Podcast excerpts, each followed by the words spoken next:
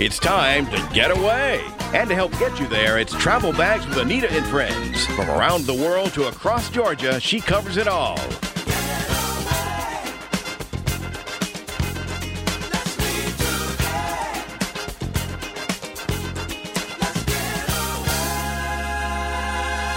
Now, here's the host of Travel Bags, Anita Thomas.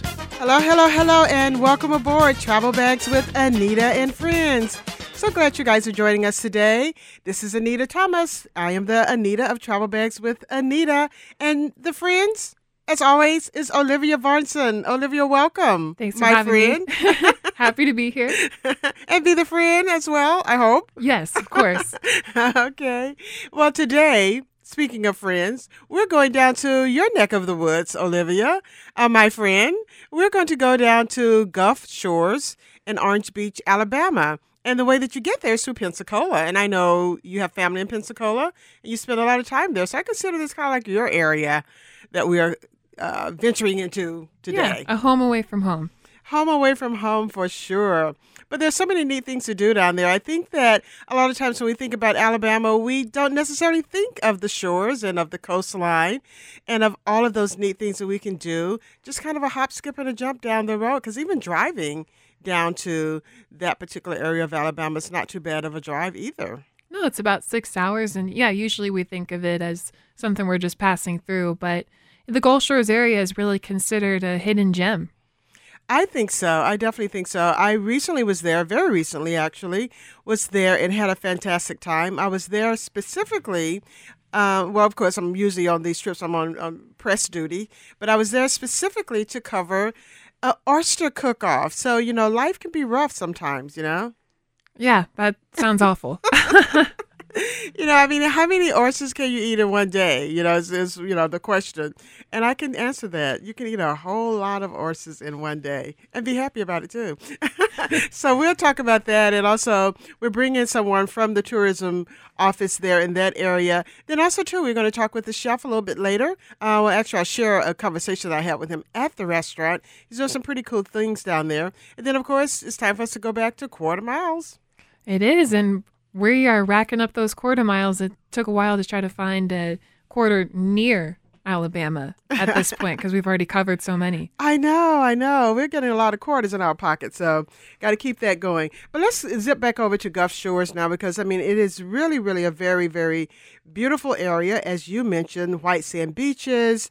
There's a nature center there with lots of opportunities for guided tours, nature walks uh, beach walks, pier walks, all kinds of things like that.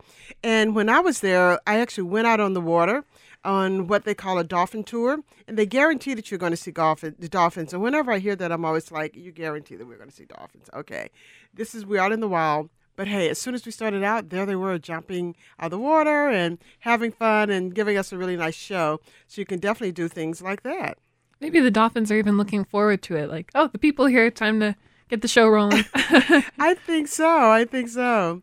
But there's kayaking, of course. If you've got water, you've got kayaking, paddleboarding, um, parasailing, biking and hiking through seven trails among six different ecosystems, including a butterfly garden, freshwater marshes, and hardwood swamps. So, really, a lot of outdoor things to do down there. So, if you like outdoors, I say this is your spot. And a wide variety of ecosystems coexist there. So there's something for everyone, you know, whether you want to explore those swamps or get in the marshes or just enjoy, you know, the beach, of course. I know, I know. So a little bit of something for everyone.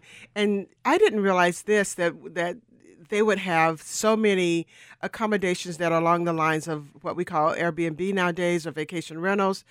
80 percent plus actually, I think they said 85% of the accommodations there are actually condos and not hotels. So that was pretty amazing to me. And what that spells to me is that it's a great place for you to go with families, multi generational. So you have all of those ecosystems where everybody can kind of do their own thing and all stay in one place and eat all that great seafood. Yeah, great place to, you know, get your own products and start cooking up some oysters, some fried shrimp, of course, for me. for me too. Now, they have a zoo there as well, don't they? Yes, they have the Alabama Gulf Coast Zoo, which houses more than 500 animals, including some unique animals like kangaroos, lemurs, sloths. So not just you know your big cats, but also some interesting uh, rare animals. Well, that sounds really, really cool. Now, if you guys are just joining us, we are talking about Gulf Shores and Orange Beach, Alabama, your destination for family fun. And if you love outdoors, Olivia and I, we're sharing a lot of great details. So you guys uh, listen up here. So, what about uh, Waterville, USA? It's not just a water park, is it? No, it's not just a water park. There's also some typical amusement park attractions. So if you're not into the water slides or the wave pools, I don't know why you wouldn't be. Right. But fun. there's something for you there too. Roller coasters. Uh, there's this a area designated for smaller children with merry-go-rounds and you know those kinds of rides. There's also a live uh, escape game where you're locked in a room for 60 minutes and you must solve puzzles to find a way to escape. There's actually quite a few of those escape rooms in the area. It must be a you know a trend. It must be a trend there. That sounds kind of interesting. But I like that there's an arcade there. There's a bungee uh, trampoline, go kart racing, mini golf, and as you said, of course, the water park there is uh, the big attraction, such as lazy river, wave pools, and and those water slides. I mean, I don't think you can ever be too old to try those. Yes, if you get bored of the beach, there are more ways to cool off in the sun. Yeah, the, absolutely, absolutely. And the sun can be pretty hot, so you want those ways to cool off. But now there's a Battleship Memorial Park in Mobile, which isn't too far away. Right, not too far away. It's a military history park and museum where you can see two USS battleships from World War II, the USS Alabama and the USS Drum, and you can tour the inside of both battleships. Well, you know, that kind of ties in also too to the Gulf Shores Museum, which is located in a house that predates World War II, and it was once a family beach home, then a library. Now it serves as a museum that features a lot of exhibits, such as the portrait of a fishing village, uh, which was about the around the time of the 19th centuries, where people were actually living along the lagoons. But people still live along those lagoons because we actually went out on the boat with uh, with a guy named Captain Skip and got a chance to see a lot of wildlife. Got a chance to see really the day to day what the day to day lives would be like of those people who are the water people, the water fishermen, the people who are out crabbing and shrimping and doing all those kinds of things. So although this museum captures this particular time, you still can see a lot of that. Right, lots of history in the area, and this is really a community museum. So these are people who live in the community contributing their own family artifacts. So it's a mm-hmm. great way to kind of build a sense of who lived here, who helped shape the area.